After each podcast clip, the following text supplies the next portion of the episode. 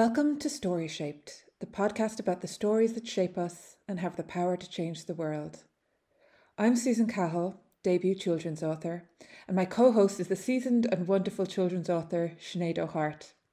Together, we'll be taking you through some deep dives into the books that shaped us and interviewing other writers about their favourite and most influential stories. We hope you'll enjoy Story Shaped.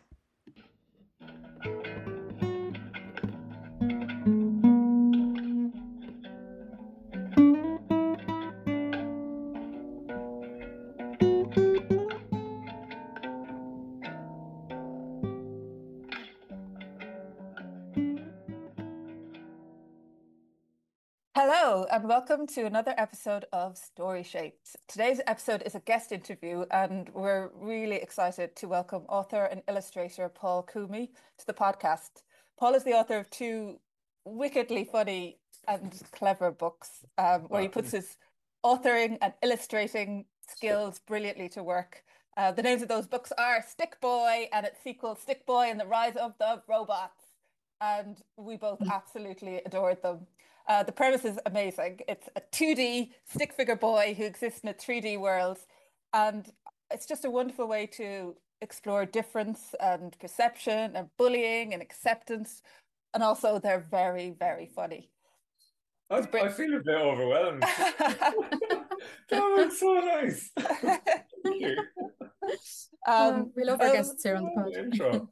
Um, Paul's and also an art director at Wonderbly, but most importantly, he's from Cork. Most um, importantly of all, from uh, um, Cork Boo. Um, and as luck would have it, I'm speaking to you from the wet and windy wilds of West Cork. Uh, so welcome, Paul, and hello, Sinead. How are you both? Hello, Susan. Hello, Paul. all is good yeah. with me. Yeah, I, am I'm pretty good. Yeah, yeah. Uh, what was I going to say? Cork, yes, up Cork. I spent a lot of time in Clon in West Cork when I was small because my mum was from there. She lives in Bantry now, um, but she's coming over to see me this week. We're excited. My mum is coming, and we're going to hang out by the sea in Hastings. Oh, lovely. Um, where I live, and that's where I am now. No longer in Cork. I left Cork a long time ago, um, 1998, I think, a while back. Yeah. We're, all, we're all the one vintage then. I left I left Wexford in the same the same year. So. I left a sad year. Yes. I left Clon in ninety eight. yeah, there you go. It was a good year for getting out. a good year for getting out, must have been. yeah, I do go back though. I do love Cork. I mean it's the best place in the world really. Good spot. No, it's not. Wexford. Loch Garman and Boo, guys. Loch Garman. It's all about the Wexford. But I love I love in your bio, Paul, the way you say that your mum taught you to read in 1982. I love that. The specific the specificity of it and also the fact that uh, you're meeting your mum again this week. It's great. Uh, I think I was probably re- learning to read the same time. So I feel it's, we really are all on the one page here. It's great. Absolutely. like, like, but it's true. I was a summer baby. So I went to, you know, you can either go to school when you're three or when you're five. So I went to when I was five. Um, and mom taught me to read. I remember distinctly like the little bits of paper cut up with words printed on them. And I'm not sure where she got them. And she kept them in little boxes and would put them together and make sentences like fridge poetry before before that was a thing. Um, yeah, it's, it's a fond memory. That's brilliant. That's a lovely memory to have, you know, from an early age, I guess. Uh, learning to read then or reading and stories were important to you always, I suppose. Yeah, they were a big mm. thing. Like the big, like one of the abiding memories I have of being small is going to the library in Macroom. Um, and like this is pure magic. The, the library was built into the wall of the castle in Macroom. Oh, and you went down like a few tiny steps into this tiny door and you went in and it was a tiny room in the wall full of books. And I, I don't know if there was a grown-up bit of that library, but that was definitely the kids' bit. And just inside the door, there was a basket, and in the basket were like Asterix and Tintin and graphic novels, just at like bang on eye level when you're like five or six years old going in. um, it was a really special, special place. Um, it's all modern now, of course, and it's not in that, in that little pokey hole in the wall anymore. Oh, but no. But um, it's Such still a great library, and it's a theatre now as well, the Briery Gap. So it's it's a whole like civic place, place for people. Um, but yeah, it's good, good memories. We used to go in with our mom on the bus and load up on books and bring them back, and then do the same thing the following week every Saturday. Pretty much like not every Saturday now, but most Saturdays. And so, what stories? What stories do you particularly remember from that period of time? I I remember a lot of the Roald Dahls, right? Because they were everywhere. Like every library had Roald Dahls, and we didn't have. Oh yeah, we didn't have a library at school until I was in fourth class, I think. And um, it was stocked then because it got lots of donations, obviously, from parents and people who left, and it was full of Roald Dahls. So I remember those. I feel like I've read them all. Um, yeah, they're they're kind of like high in high on the list of things to remember. You know, Danny Champion of the World had a huge impression, like because that was the I think that was the first Roald Dahl book that wasn't that was somehow like grounded in things you could see and feel around you, whereas a lot of the Dahls are like, I don't know these people. I don't have like a long lost uncle who's gonna, you know, take me to his magic zoo.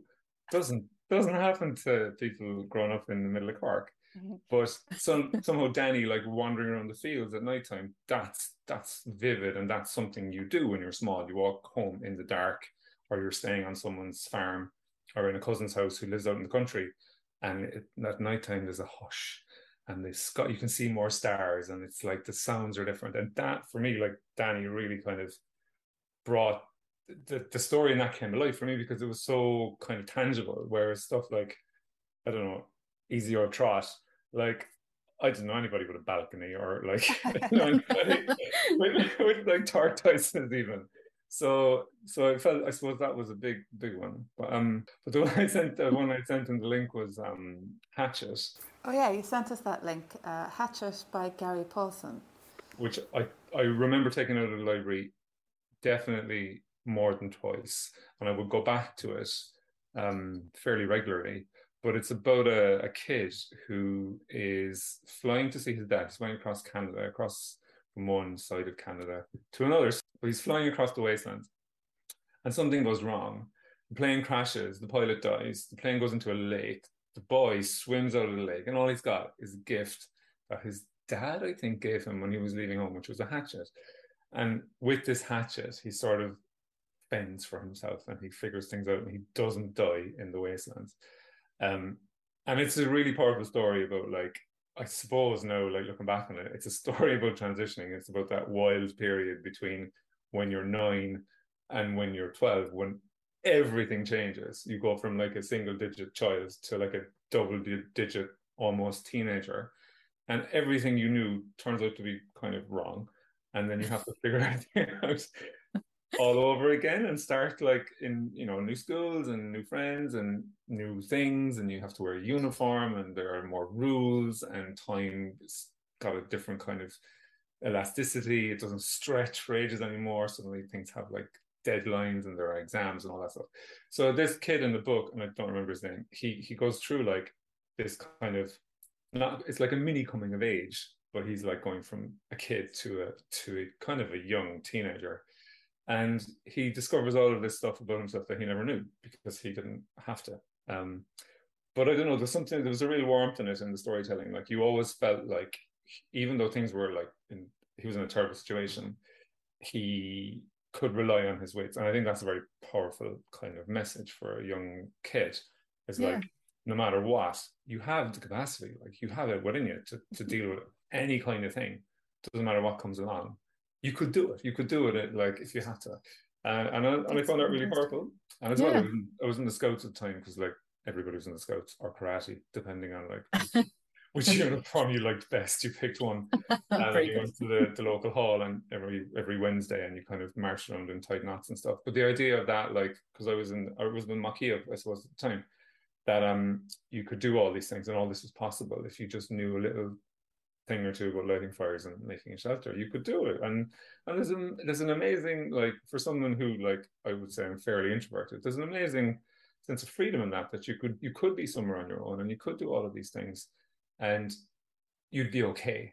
Not the sky wouldn't fall, a bear wouldn't come, there wouldn't be a poison snake. You wouldn't like I don't know, cut yourself and get an infection and die in two days, which is kind of the reality. But the book, you know, the book's fantasy, right? So you know, it doesn't happen that often that kids are alone in the wilderness and, and they live to tell the tale. But but it was it just I mean it's a massive metaphor, right? It's not exactly about falling out of a plane and, and surviving. It's something else. Um, but yeah, those like that was a huge one for me. I think, and I think it definitely that informed like the kind of writing I've done so far.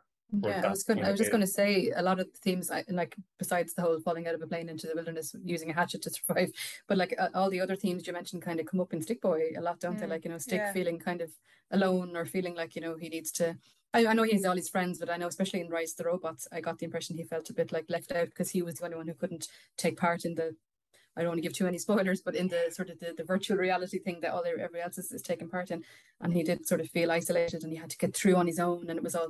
So I kind of felt a lot that resonated with me what you were saying about the yeah. the book I mean, Hatchet. You know, absolutely. That's the, and it's deliberate on my part. Like at the in yeah. you know in the first book, he his his major worry is that he's he's kind of doesn't have any mates, but it gets resolved mm-hmm. almost immediately. Like by chapter two, he's got this like amazing set of friends.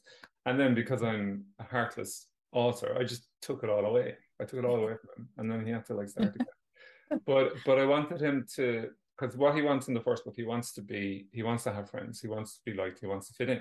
He really wants to fit in. And he's obviously struggles because he's you know materially like completely different and it's and those differences make it difficult for people to like kind of find uh, things in common, but he does, of course, find things in common with people.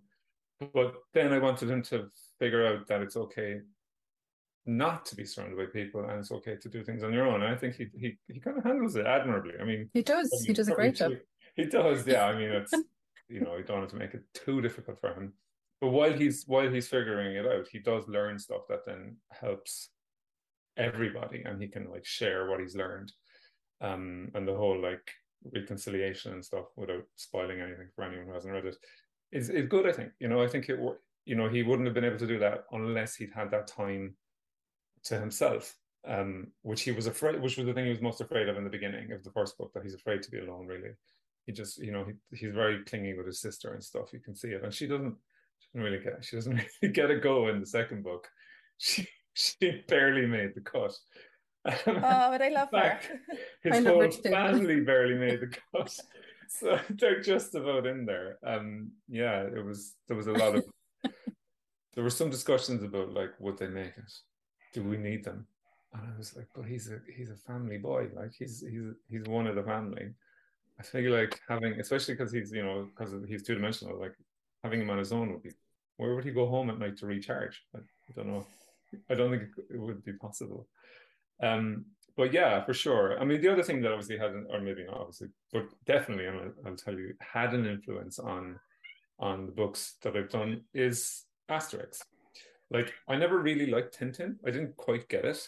Like, he's like running around with this old sailor dude, and then there's that guy who's always wearing glasses. But is he evil? I don't really know. Um, and somehow Tintin's always like got a gun. he can like save the day. Wasn't for me. Asterix, on the other hand, a little annoying dude with a friend who means well and just wants who's just like he's um not gluttonous but he's curious and he wants everything. Asterix is like this plucky little upstart. Uh but the presentation of it like the way that it's drawn and written is so bold. It's like big text smacking off the page explosive flashes and huge scenes full of people and um just and these obviously these are not obviously uh, little um what's I say? Oh yeah, a, kind of a reduced palette. It's it's comic, right? So there's not that there's a smaller number of colors than you would get it if it was like a painterly picture book or something. And that um I suppose boldness maybe isn't the right word, but it's a very it's, I find it very, very can you hear my cat wailing behind me? I like it. Good. Welcome she to the podcast. She's gone again. She's like, oh, if it turns around, it'll go to the kitchen. And then Um, yeah, there was like this the the vividness of it, like you know that you can really see where people are moving on the page, and you really know where to look first and all that. Um, and I think I'm going to mangle the pronounce, pronunciation of his name, Goscinny. I think does just this wonderful job with the storytelling. So it's um those two like for abiding memories and uh, like obviously the Dahl stuff because like every like the school library had it our local library had it and people would if they were buying you a book and they didn't know anything about books they'd buy you a Roald Dahl book um or if they really didn't know anything about books, they'd buy you a Hardy Boys book. Um, and and then like the local shop, we had loads of like five p comics. You know, we had Big Comic, and we which was like a bind. I know now it was a bind up without the color plates of loads of old comics. So it's a publishing comic publishing house, just kind of raiding the backlist and turning it into a product that you can buy. Um, and you'd get like 120 pages for 50p, which is a lot of comic for 50p. But it's black and white, so they've taken all the color out. Um, it's back. Some of it is just line work, but but you get lots of stories and you can you see them like compacted. Much nicer than commando comics which are also 5p but all about war. All about war yeah just one dimension. Light on humor. But Dahl's really funny right? He he knows mm. what he's doing. He's like I mean he did he knew what he was doing. He was making kids laugh. From a child's point of view seeing the world from a child's point of view was very effective. And not mm. forgetting what it was like to be a kid when you're a grown up writing stories for them I think is kind of crucial because we have such a different worldview, especially especially around time, especially like you know, as a grown up now, I, I I try not to, but I tend to whiz from one thing to the next. But when I was a child, I remember, you know, cycling around on my bike with my mates, or or even on my own, and a Saturday afternoon would would be days long. It just feels even now with the sense of the whole afternoon expanding out in front of me. It wouldn't be dark until like 10 o'clock, maybe even 11 o'clock in the summer. No, I, I think, oh yeah, I need to go home, do this, do that. I need to like feed the cats, clean out the litter, scrub this, prepare that, do something. So yeah. I think remembering how big time was when you were small, I think has a good when you appreciate how how big things are when your life is so short, when you, you've only had like 10 years on on the planet, time has a whole different shape um, and I love reading books where that that that kind of revel in that, that like afternoons last and last and last and last. And it's so joyful because you're really you're, you're really like for the reader, it really expands the moment as well. Um, yeah, maybe that's a part of Hatchet as well, because there's no sense of time in the book because he doesn't have any way of recording it. Um, and he knows he's there for months and he knows when it's getting towards summer because it stop it happens in the winter because the the seasons change and the weather gets warmer. But he doesn't. He's not able to. I don't think. Maybe he does count days. But the for the reader, there isn't a sense of like counting the days or, or counting the time as it passes. And do you think because you're influenced by Asterix and the comics, and your books have like these just gorgeous illustrations? Do you think having illustrations alongside text helps with that sense of time? Because illustrations ask you to linger on them and spend time looking. Yeah, yeah, I think so. Yeah, I mean, I would, I'll have to agree. I think that's true for most people. Now, for me, when I was a small, I would read all the words first, and then I would go back and read the pictures. So I'd probably still do that to an extent. I probably do that less now with comics, but it does, yeah. And and the other thing about comics, comic panel, like a sequence of panels, especially silent ones, and this isn't like something that I'm making a pronunciation on. This is something that I've learned, is that they the gaps between the panels encourage you to, to do some of the storytelling yourself. So you're you're not being presented with all of the pictures. You're you get like little snapshots, and then in between, you you sort of create what's happened in between yourself. So it's really rich and memorable form of storytelling. And you know, silent panels with no speech balloons and blank panels without characters in can also you know signal certain things, especially like like we were just saying about time. Um, yeah, it does. It does help. I think there's one. There's a couple of times I think I've done it fairly well. Like when Stick's coming home from school in book one, and he just trudges through the boring town. um, it kind of works, and it reminds me of like you know having having to get from somewhere where you've spent a lot of energy to somewhere somewhere new. Um, you sort of like you don't quite keep track of your surroundings, but um, I think when you look at the pictures, you see the scale of him compared to everything else. You get a sense of how he's feeling about the situation. And then, of course, he gets home and his sister's there, so they have a good old natter. Um, my sister is coming tomorrow, which is like, uh. probably why I keep mentioning sisters. with the comics you have you read, obviously, then they shaped your art as well as your your ah, writing. Yeah, yeah, yeah, yeah, yeah. And what would have been the most, I suppose, impactful when you were young? Which one would be your fave? Yeah. I suppose the one I would have copied the most would have been probably the Beano. Yeah. Um, but then as a teenager, I probably read more 2000 ADs. One of my uncles. oh yeah. in England, really and he would send them back after he'd read them. Uh, he'd send them over like they'd, they'd arrive like in a big in a big envelope, and that's obviously very different storytelling. It's very yeah political and it's you know it's dystopian. They've been telling the same dystopian story for the last forty years, um, and that's that's something that I wouldn't be able to emulate even now. You know the the the artistry there and the the rendering of color is just it would take a, a long time for me to get up to that standard. But because my there's a lot of words in Stickboy too, so like it's thirty thousand yeah. words. So the pictures aren't like they do tell parts of the story, the comic mm. sequences, but you could kind of get away without them. Um, but I think it's important to have them there to give you a little break.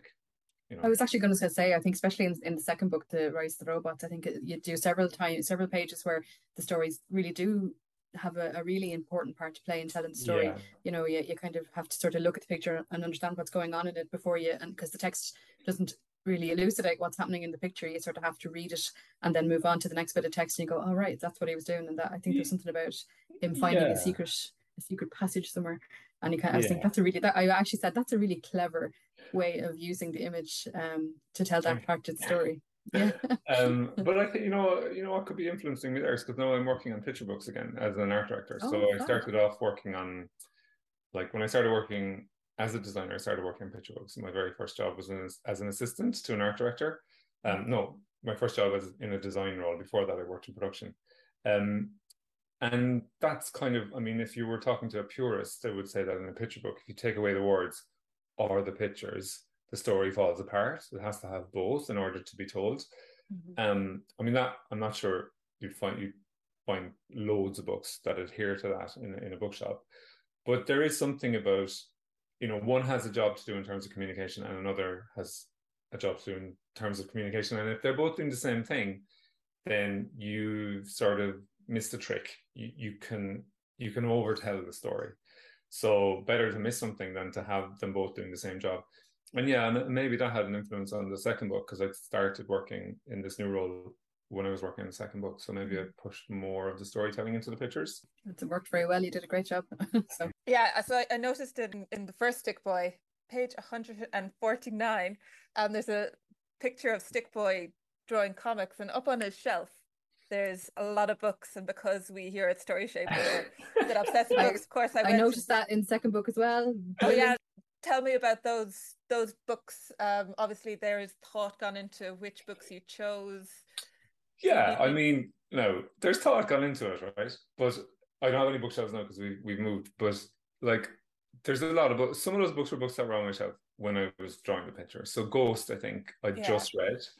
Um, remind me of the other books. So we've got we've got Frostheart, Lyra's Oxford, Grimm's Tales, The Cat in the Hat, Paper Girls, Ghost, Two Sides, Revolting Rhymes, and Revolting Making Rhymes. Comics.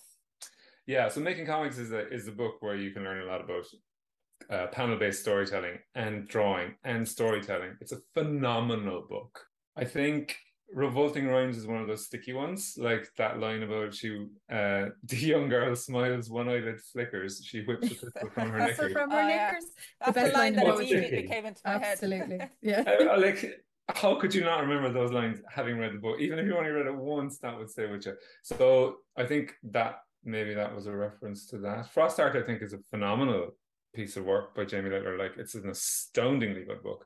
Um, the others, Lyra's Oxford, I think is probably my favorite of the all of the that whole world of his dark materials. It just it just does something different. And I think maybe again it's that sense of being independent within a, a world fraught with danger, but but pretty safe because you know it so well. You, the tracks of it are worn well. You know your way around. You know where the where the danger could potentially come from. And comparing Lyra in that book to in you know any of the others, is a very different character because you know the world hasn't happened to her just yet. Um, so it's a good it's a good book. Like I suppose I hope that people will look at the books and think, oh yeah, I wonder what that is. Go to their library and say, oh, do you have this book? And maybe discover something joyful that in a reading that I discovered. You know, um, it's a good way to share, promote reading by putting other people's books in your book. Absolutely, um, and, put, and putting a whole library in your second book, which I think was a great idea. I love the idea. Yeah. I, love, love the idea of, a, of a, a, secret library belonging just to me. It would be brilliant. That'd be good, wouldn't it? Yeah, um, sure would. Yeah. And then, and then also in the second book, there's um, an image of Howl's Moving Castle by Diana Wynne Jones, and we yeah. obviously we're huge we're big fans. fans of Diana Wynne Jones. We've already done an episode on one of Diana Wynne Jones's books, and we will get to Howl. Yeah, I mean, why not? Like, uh, there was actually in that one, there was um, there was a device in the text that called for that book to be there. So originally, when they, I mean, they're probably not giving too much away, but to find a way out of that room, you had to find a certain book and the, the book that you found was a clue to where you would get to when you left the room via that bookcase and that was one of them um, but it was deemed too complicated oh, so oh, no. it was taken out of the final draft um, but the book stayed the book stayed on the page I gave a little shriek of joy when I saw it. so did I. It was great. It's quite a fun thing to do as well to illustrate a, a cover for that book, just for just for fun. Just for yourself, yeah. Yeah. It's a good cover too.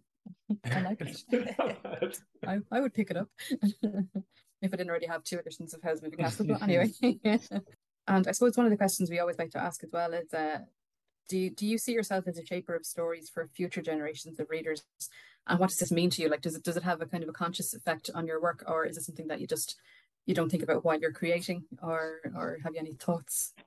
No, uh, I would say sorry, not no. Yes, I would say it sort of dominates what I do.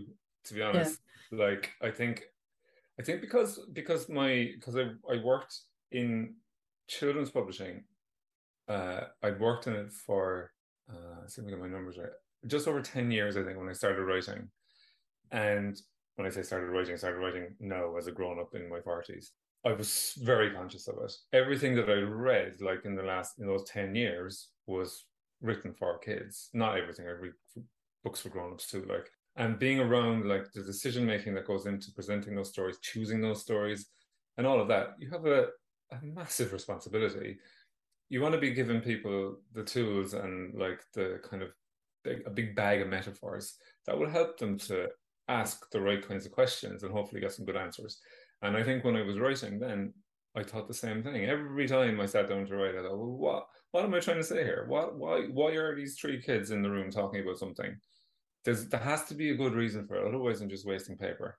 Um and it and it did kind of like stand over me a bit. I would say in the second book, because of the the the, sh- the, shoddy process I went through in the first one, I just wrote it in the second book, when I wrote to an outline, I wrote the outline first, and I think I went through probably four, maybe even five different outlines before we had one that um, everybody felt was working well.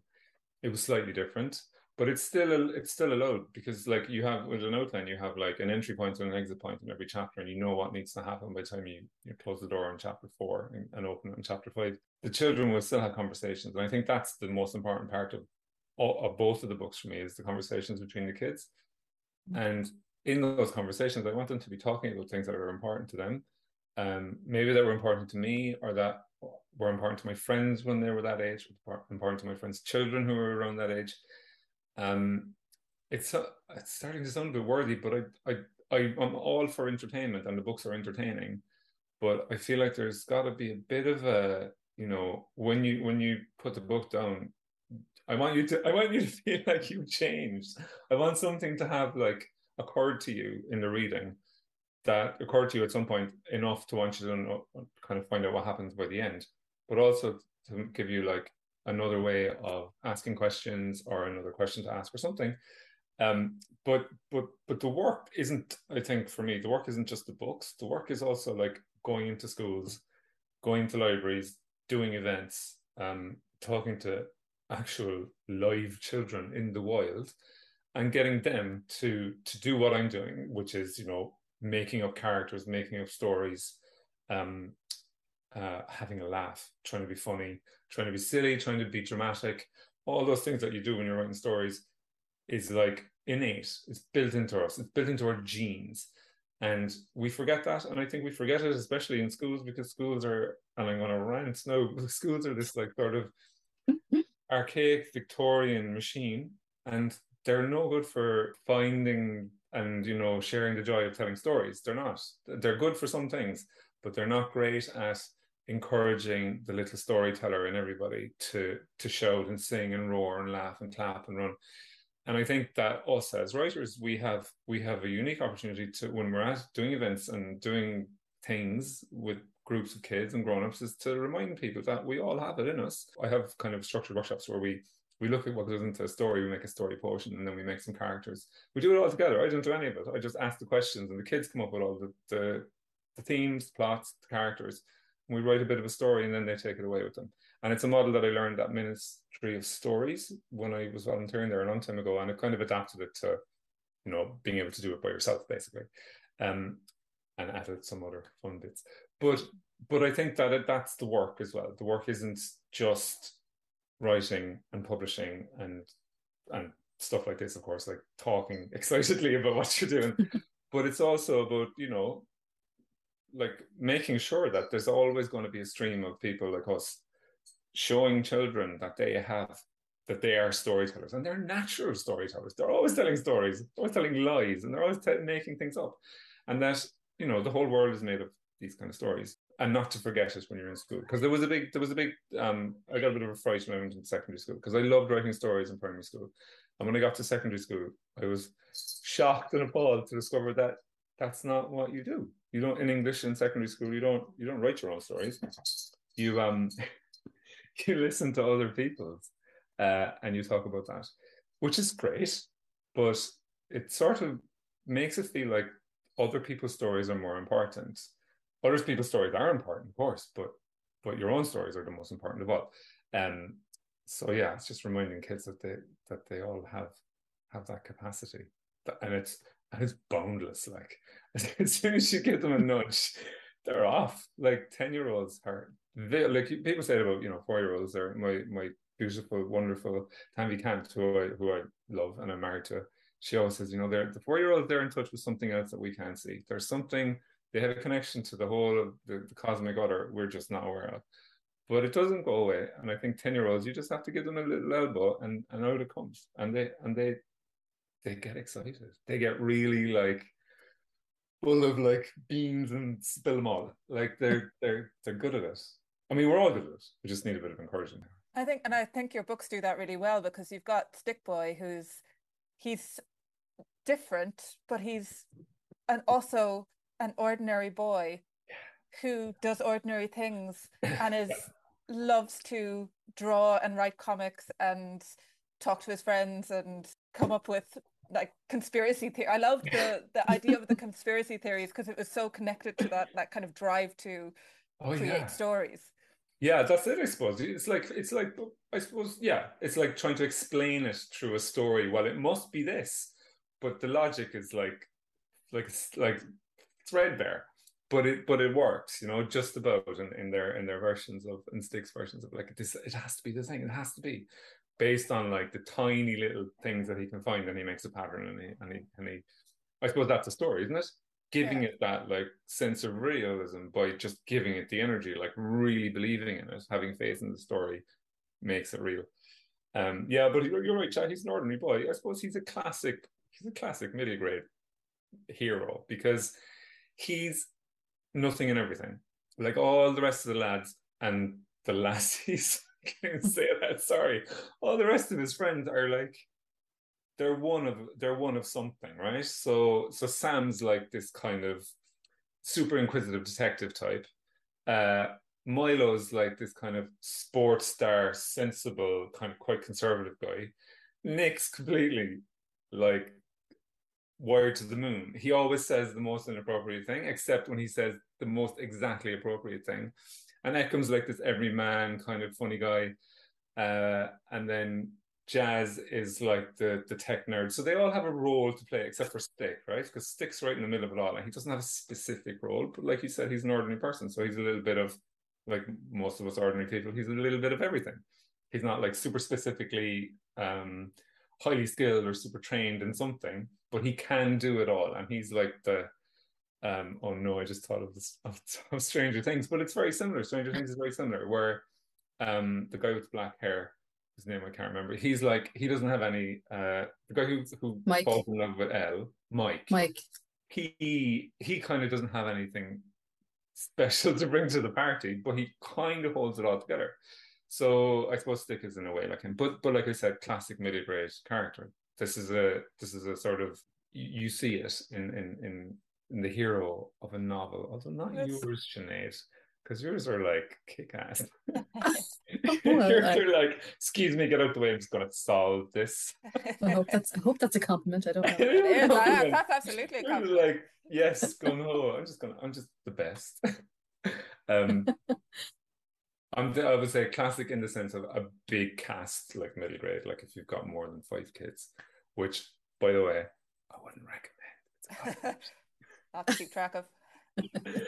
It's a lot of names to remember. A lot of yeah. names, a lot of personalities. Yeah. Uh, Just thinking back to what we were saying about Danny, the champion of the world. The Danny, the champion of the world, was the most kind of relatable and ordinary of. Like when you were talking about Danny, the champion of the world, it really reminded me of Stick. Yeah, this- yeah. Like it has to have an influence, right? Like if you're if I'm if I'm racing or if you're writing, you're trying to put yourself into the like into the the the, the space of a of a eight, nine, ten year old kid. You're gonna those that stuff's gonna come up, right? It's gonna kind of bubble up through your subconscious. It's like, well, what what was in my head when I was when I was that age? And it was Dahl and it was um Paulsen's book Hatchet and it was Asterix and it was Beano. Um, and the other the thing I suppose that isn't there is TV. Like we didn't have a VCR, so we didn't have like I didn't watch ET until about two years ago. Star Wars I watched three or four years ago. We binged them over one Christmas, so I miss I'm missing those narratives. But the book stuff is all there, and it and it comes up. So I think you know, without being too kind of um philosophical about it, it, it does. It's there. You know, that's those are the ingredients that that that I had when I was small and they've had an impact on the grown up I've become. So I'm sure, like when I'm trying to think, think like a child, like not not that, but kind of imagine, I suppose, like a child, then those things will come into my imagination, or, or they'll begin to influence my imagination. Yeah, but you're right about Danny. Danny's Danny's Danny doesn't have a great setup, like, and then you know he does what he can what he has, which is similar to the the main character in, in Hatchet, I suppose. Um, and things turn out well, which is which is what I want from my stories with Stick, that things will turn out well whenever he gets to the end of the story, things turn out well. Like the end of the end of the first book was really was I found a really satisfying moment for me because, you know, it's a it's a massive moment and he's sitting down eating his, his cocoa pops. Um, and and and I can still feel it now thinking about it. Like it was a big deal for him to have that um at all. And it's not like a, a, a big dramatic climactic thing. I suppose they've had the climactic moment just before that, but but as an ending, it's not like fireworks. Uh, although book two is kind of like that, but it, but, in, but it isn't, and then I think that's okay, you know, to to be to be still ordinary, but to be oh my god, to be extraordinary. I can't put that into words, but you know what I mean. He's still ordinary at the end, but but it's, but things have changed, and he's happy or happy or, or satisfied, and, and things are working. Um, without without him turning into like some kind of superhero. Uh, So he stays himself, but yet he is a changed person as well. so Yeah, yeah, yeah, a bit yeah. like Paddington Bear, you know. Oh. He's still himself. Oh, He's always Paddington himself, Bear. Paddington. He's always he's always Paddington, right? Um, Absolutely. what it is. But he does go through changes. Um, but the thing that he wants is there at the kitchen table in the end. Well, I mean, who doesn't want Cocoa Pops? I mean, Cocoa Pops are are the, are the, are the center of the universe. Well, yeah, they are good. Um, I'm a fan. So just in the sort of final moments of the of the this brilliant episode actually, which has been so interesting. Um, I guess what we want, what we we like to ask this sneaky question of uh, what's next from you in terms of upcoming projects, if you can tell us, and if you can't, can you give us a hint? um, my, my next project is uh is a library event uh, at the Oh. end of the month. So Oh, that's cool. my next thing. Um, and then after that, I'm going to do a little trial thing with um, Tanvi, who's an artist, and we're going to see if we can combine our skills into an event for kids, which we're hopefully going to trial in October, and then run it, run properly in the spring. Um, writing wise, I'm writing loads. I have I have a little I have a neat little pile of picture book texts that I need to like give to somebody. But for the moment, Stick Stick's adventures are are where they are. There isn't a third Stick book in the works. I do know what it would be, but I don't have a contract for it. So mm. in the the realistic world of publishing, you know, your books do okay, you might get another book. But if they don't do okay, you might be waiting Bye, Stickboy, everybody. yeah, that's it. Bye, Stickboy. Uh, or find him in your local library, which or... which is great for an author because you get a mm-hmm. little you get a little bit of money every year, twice a year. You get a little. Here's here's how many people bought your book, and here's some money. Great, um, best thing ever. And then I'm also writing this uh, long form kind of um, avant garde piece of grown up fiction that's mm. been bugging me for about three years. So I'm finally finishing it. I'm hoping to have it finished by November. And then I can think again about um, more long form middle grade stuff because I think I have a couple of good ideas for that that I'd love to explore. But uh, if you see anything else from me in the next uh, while, it'll be a picture book, I imagine. I hope. Who knows? I don't, but I'm going to find out. Um, but it's about, I think, you know, the writing. The writing is the thing. So as long as I'm writing, um, that keeps me sane. I think. That's fantastic. And if people want to find you and to find out more about these, find out more about Stickboy and these upcoming projects, where is the best place for people to find you on the internet? On the internet, you will find me at stickboy.tv. Um, I'm also on Twitter and Instagram places, but uh, if you go there, it has all the links. Um, and there's there's lots of cool stuff you can download as well. Um, Brilliant. Uh, we will put links to that in the show notes. In the show notes, excellent. Check out the show notes. Great links. Um, yeah, there are there are loads of things you can download, and I'm on YouTube. I've done a few readings on there that you can you know use in classrooms and stuff. Um, yeah, there's some good useful stuff and like story material for like how if you want to do your own classroom things with kids uh, or at home on a rainy day, you can download stuff and have a little play around. There's little uh, story starters and things like that. Um, yeah, it's good. There's some good stuff up there. I think I'm blowing my own trumpet here, but I think the stuff is good. It works in classrooms. It could work for you. That's brilliant. Like, it's raining here right now, so as soon as this podcast is over, I'm going straight there. yeah, have a look. Yeah, and let me know how it goes. Let me know what you think. Uh, Paul, thank you so much for this fantastic conversation. Um, we've both really enjoyed it. So I, I get a chance to yammer. Rambling away like. um, well, goodbye from me. And goodbye from me. Oh, and, and goodbye from me. See you oh, next time, story shaped people. Gone. You've been listening to Storyshaped with Susan Cahill and Sinead O'Hart. Follow us on Twitter at StoryShapedPod and don't forget to subscribe on the streaming service of your choice so that you never miss an episode. Music by Tony Betts.